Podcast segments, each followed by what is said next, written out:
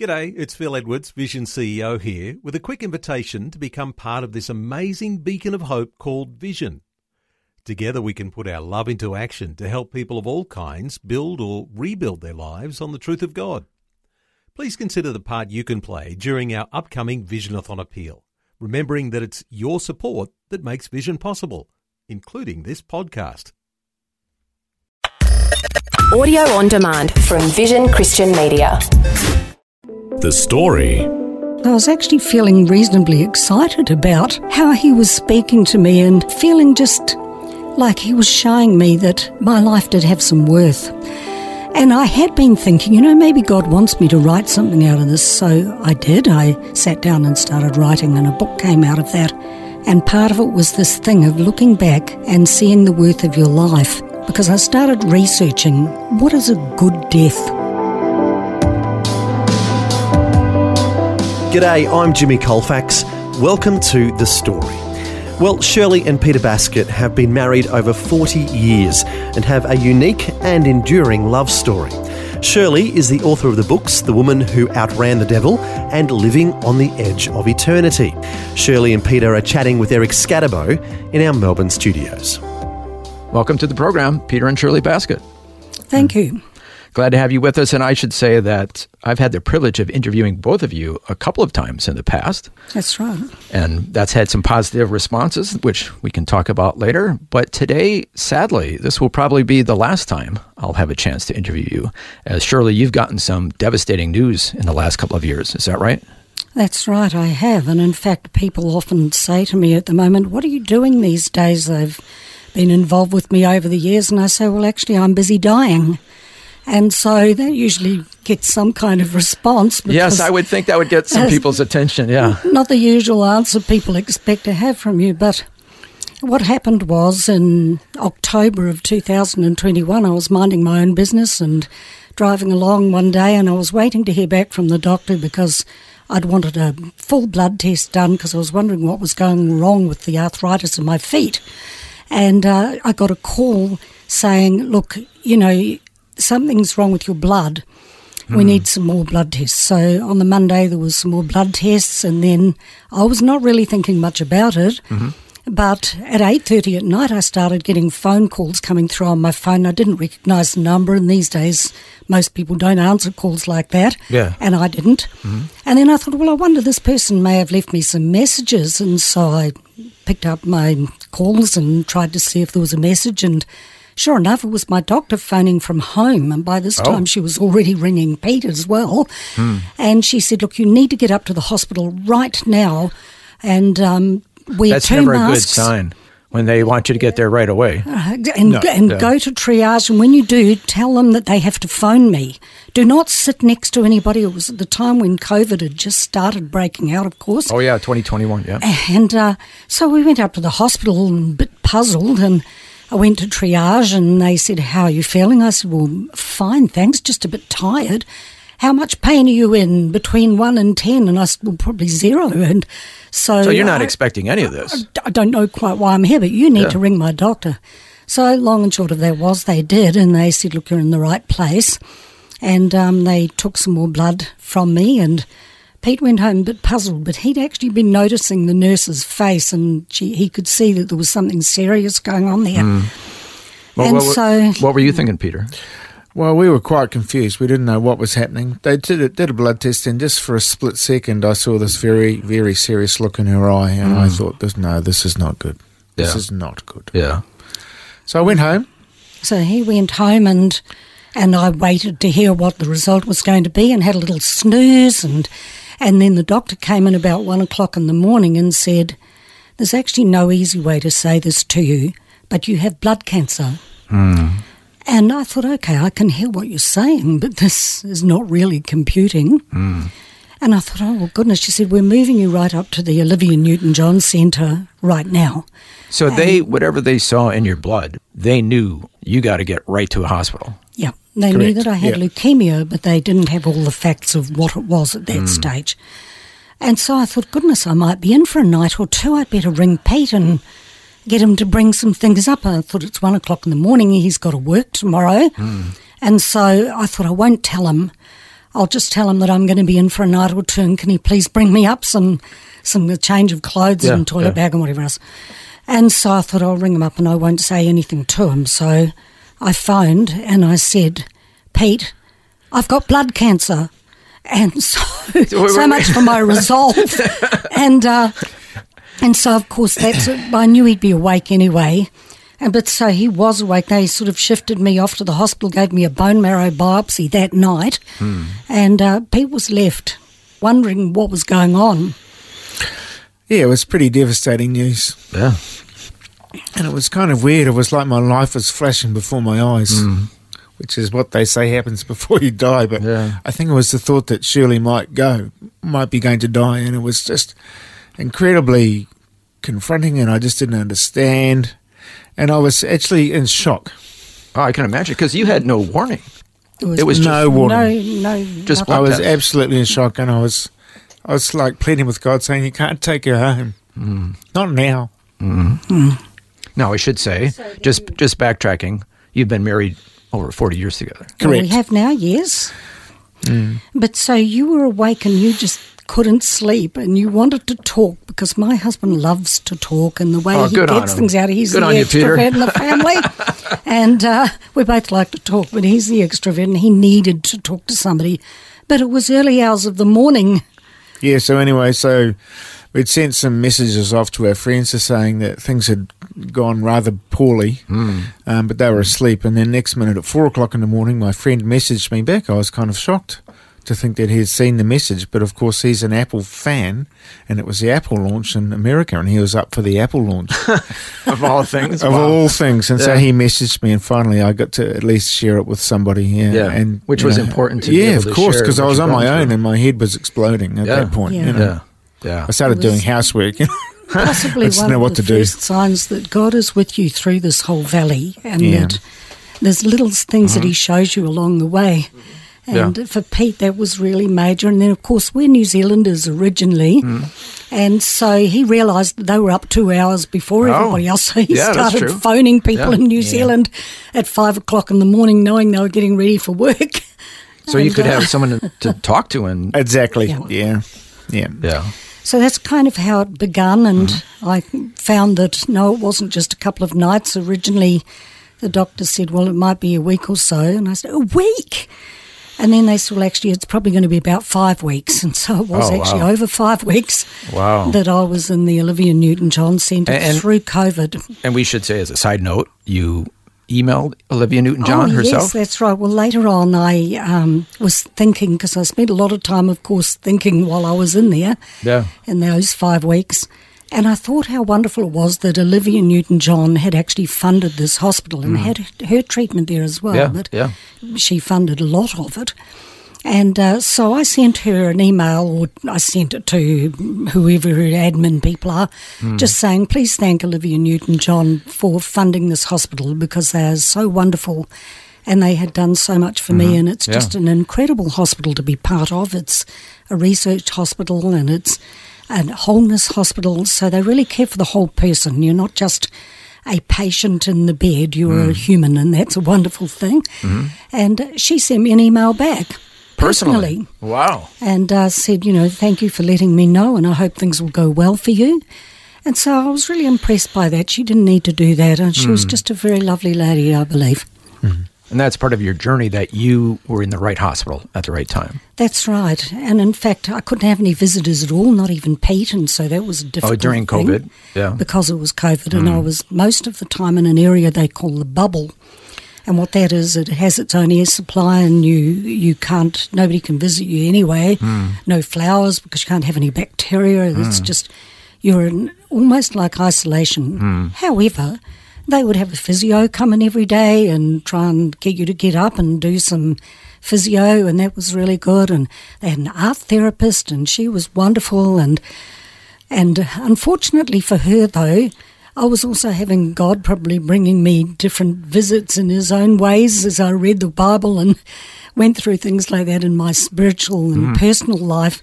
And so when she came in each time, she always seemed to get an earful from me about what I felt God was saying and hmm. what was happening to me spiritually. And Uh, I think she was kind of expecting to come in and see this very depressed person, but I was actually going through quite an exciting time. Hmm. Is that right? I had a chaplain come in and he got all my stories too. And So so, I, was, was- I was busy in there as well. So, So God was working in your life at that time? oh, absolutely. From probably from day one, I put a post on Facebook to say this is kind of what's happened to me. Yeah. and didn't realise that I was going to be inundated with people from around the world that knew me from when I was speaking around the world at different times in ministry and people from here in Australia and just people from everywhere. I was swamped.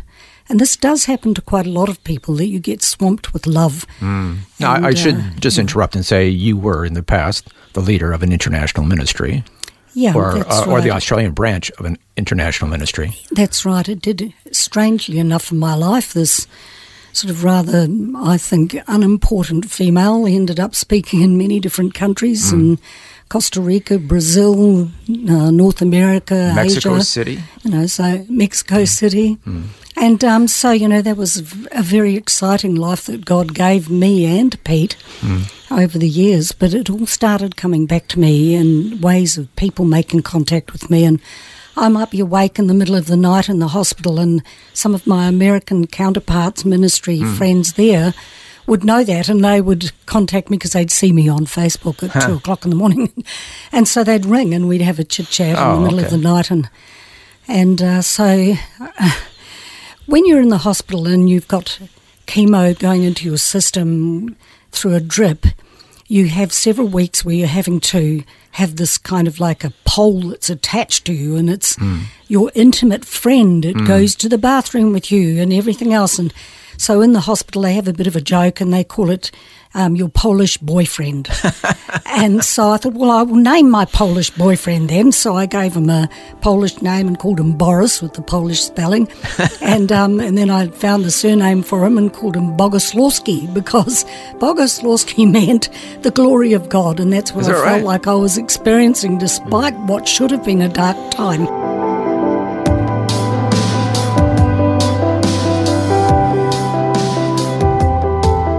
You're listening to The Story. Today, Eric Scatterbo is chatting with Shirley and Peter Baskett about how their lives completely changed the moment Shirley was diagnosed with leukemia and told she only had months to live. We'll hear more of their story when we return. The story. If this program has highlighted something you'd like prayer for, we'd love to pray for you. Call 1 800 Pray For Me. That's 1 800 772 936. It's a free call.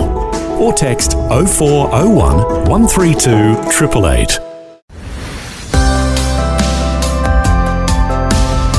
Hi, I'm Jimmy Colfax, and this is The Story. We're back with Eric Scatterbo chatting with Shirley and Peter Baskett. Before the break, we heard about the events surrounding Shirley being diagnosed with leukemia and being told she only had months to live. However, we also heard how Shirley was quite excited about experiencing the glory of God, despite going through a dark time. Now, why is that? Why, I mean, if I ha- if I'm just trying to put myself in your situation, Yeah. I don't know that spiritual revelations would be what I was most focused on. Probably I might be having a pity party for uh, well, finding probably- myself. It was interesting because Maybe a lot of people do. When I'd have social workers come in, they'd be expecting to see this very depressed person, but I sensed God's presence in there with hmm. me, and that right from the start. I, right from the start, and hmm. had tremendous peace and tremendous, actually, I could say joy. Hmm. And the reason why was that I think that prior to this, I probably was starting to get unwell, but didn't know that. Hmm. And so I'd started spiraling down and thinking, what was my life worth? Have I really helped anybody? Have I really done anything in this life that was worth anything to anybody or hmm. to God for that matter? Mm-hmm. And then when all these people started pouring all this love back into me, they would tell me stories and they would say, You came to my ladies' group and what you shared about your life saved a couple of ladies from going in a hmm. really probably destructive direction, hmm. whatever that was, I Yeah. don't know. Yeah. But, you know, they started feeding all this stuff back to hmm. me, and I think, oh, please don't do that. You're robbing me of my reward in heaven. I don't even. I don't even remember going to that meeting, but I sure remember the yum food that we had. but, uh, but, you know, and so I was having a mostly enjoyable time. And People were blessing you. uh, yeah. And so the art therapist, I mean, she got me to draw a picture of what I was feeling. And so I drew a picture of some trees that looked like the ones at Torquay here in Victoria, where the hmm. wind's almost blowing them over and they've grown blown over. Hmm. And I felt like my whole life had been a little bit like that, with adverse winds blowing against me, leaning me down. But hmm. at the same time, I'm still alive and I've got green leaves, and I'm hoping that this tree that I am has been fruitful.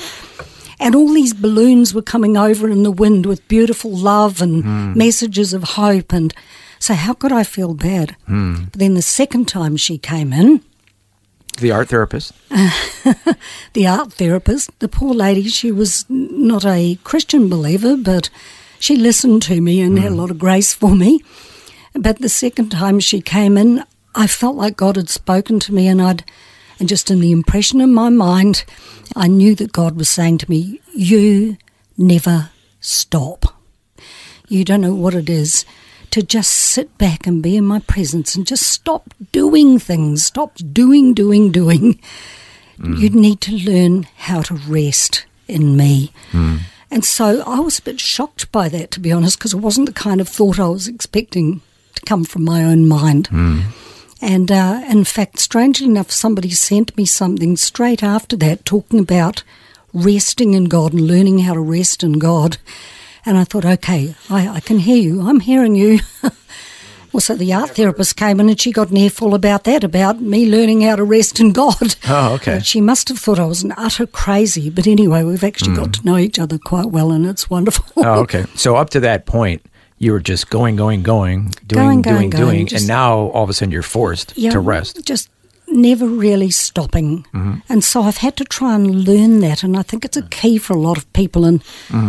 So at that point, I mean, I did keep doing things because I started doing little videos while I was sitting in the hospital.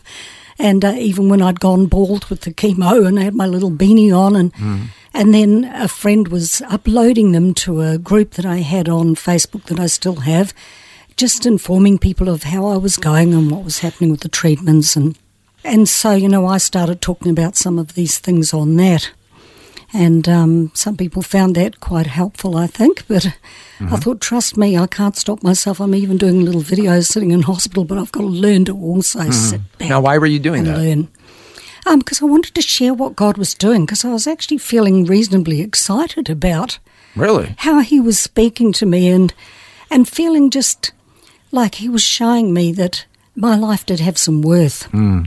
And so what came out of that was I think I did about half a dozen of the videos while I was there. And there was a friend from my old church in New Zealand, and she's a professional transcriber. Mm-hmm. And so she said to me, Look, I think you've got a book in this. She said, Would you mind if I transcribe this for you? And I thought, mind, goodness me. I mean, you often pay a lot of money for somebody to Yeah, yeah. do transcriptions. And I had been thinking, you know, maybe God wants me to write something out of this. So I did. I sat down and started writing, and a book came out of that. And part of it was this thing of looking back and seeing the worth of your life. Hmm. Because I started researching what is a good death? Okay, that is a good question. What is a good death? We're going to have you explore that a little bit, but first I want to Yeah. swing back to Peter. Yeah. What's going on for you during all this? Well, I'm still working, and I'm having to survive. Um, it was interesting, really, because you know when the, it was like a bomb went off for me, and I was just Yeah, completely yeah. shocked and thinking, "That's it, it's, she's gone." I even started preparing a eulogy. My Oh, wow. goodness. Well, I was just I was shocked. My head Yeah. was my mind was going in all directions at the same time. But anyway, I was just going to say, but that morning um, I started reading the Psalms, and then God spoke to me very, very clearly through one of the most personal things in my life that He's spoken to me about, and and that psalm related to that aspect of my life, and I realised unequivocally at that moment that He was with me, Mm. and, and then I had peace, Mhm. and I realised that He's with me, and this this is okay. Um, yeah, I'm a bit of a crybaby. No, no I, problem. I, no I problem. sort of spent a few days, you know, at home, and then I was talking to people at work. I've been in the same company for twenty years, and I, I was talking to them on the phone, and I said to them, "Look, I cry at the movies, and I cry at weddings, so just be prepared." And so I went back to work that week, and I did a bit of crying, and they were so gracious to me, you know. And you're an and- engineer, Yeah, and I'm an engineer, and you know, not known for not touchy feely. Yeah, that's right. Not known for touchy feely, but and you know they um their hearts were breaking Hmm. as well. You know because they they could see what I was you, going through, and Yeah. they were just Yeah. very supportive. And and I had a, a little a gem of wisdom. You know, when people die, you never know what to say to them. Yeah, And I'm like, oh. Now it's the other way around, and people are going, I don't know what to say. And I said to this particular guy, I said, you know, the fact that you're just listening to me Hmm. means that you care. yeah, You don't have to say anything. The other thing that happened was I had a sort of a, um, like a picture which helped describe what had happened to my life. And so it basically, I was standing on the train station on the platform waiting to catch the train into the town, go out with some friends, have some dinner and whatever. And the train pulls up to the platform and it's got the word cancer train on it. Hmm. And I look, I looked at that and I'm not getting on that. yeah. Next minute, the doors flung open and uh, someone on the platform shoved me. I was all of a sudden on the train and the doors shut and the train took off. And that was kind of what happened. You know, it was like a like a sliding doors moment where I suddenly I was on a journey that I couldn't control. yeah. So that's what happened to your life. yeah, that's exactly what was Yeah. what was happening. And then I kind of looked over and I saw someone sitting in the carriage and I realised that it was the Lord and that he Hmm. was on the the cancer train Mm. Now, and he was with me. Now, obviously, I mean, just to be blunt, Shirley, you know, your time is limited. Mm-hmm. And then, Peter, you're going to be by yourself. Yeah. Yes. And so that's that's reality what's going to happen. Mm-hmm. But what's been taken away from you, obviously, Shirley will be taken away from you, Yes. literally. Mm-hmm. But also, you had a retirement and life together, enjoying your old age together was part of the plan, which is now taken away from another loss. Mm-hmm. Correct. Yeah. But you're trying to to uh, um, kind of speed that up, I guess you could say. What, Yeah. what you were going to do?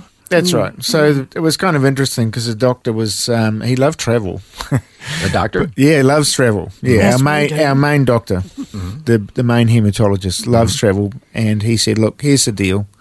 He said, "You you don't know how long you have. It might only be a year. It might be mm. six months. It might be two years. You really don't know." And so they were very very deliberate in saying that you need to create a bucket list.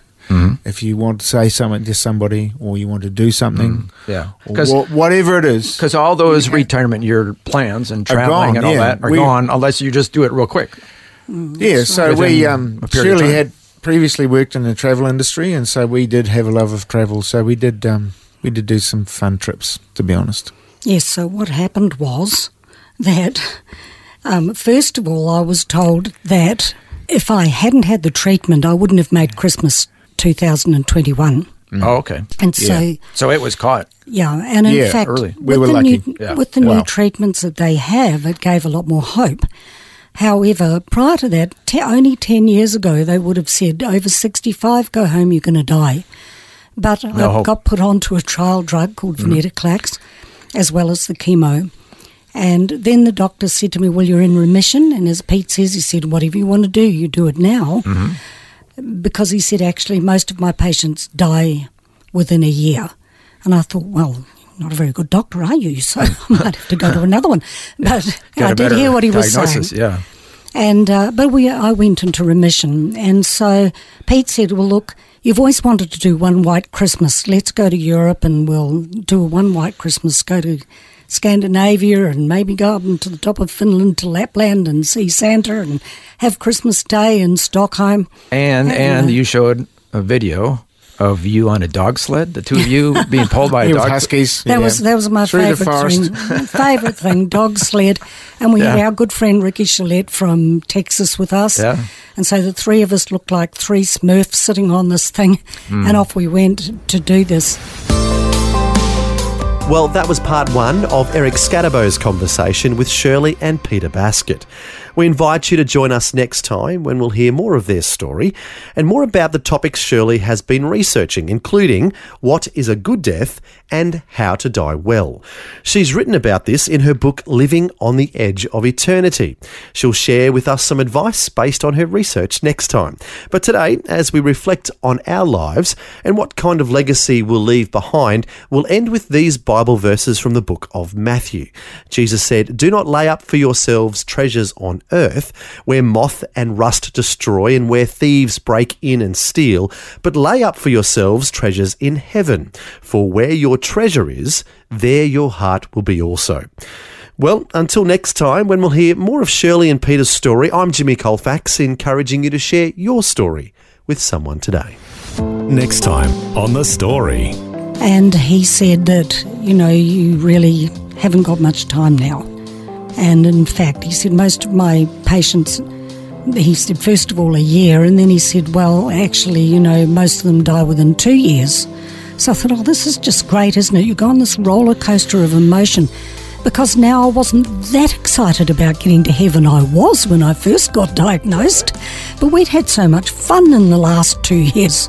Shirley Baskett has been diagnosed with leukemia and is the author of the book Living on the Edge of Eternity. She'll share her advice on how to die well as she tells more of her story next time. The Story. Just another way Vision is helping you look to God daily. Thanks for taking time to listen to this audio on demand from Vision Christian Media.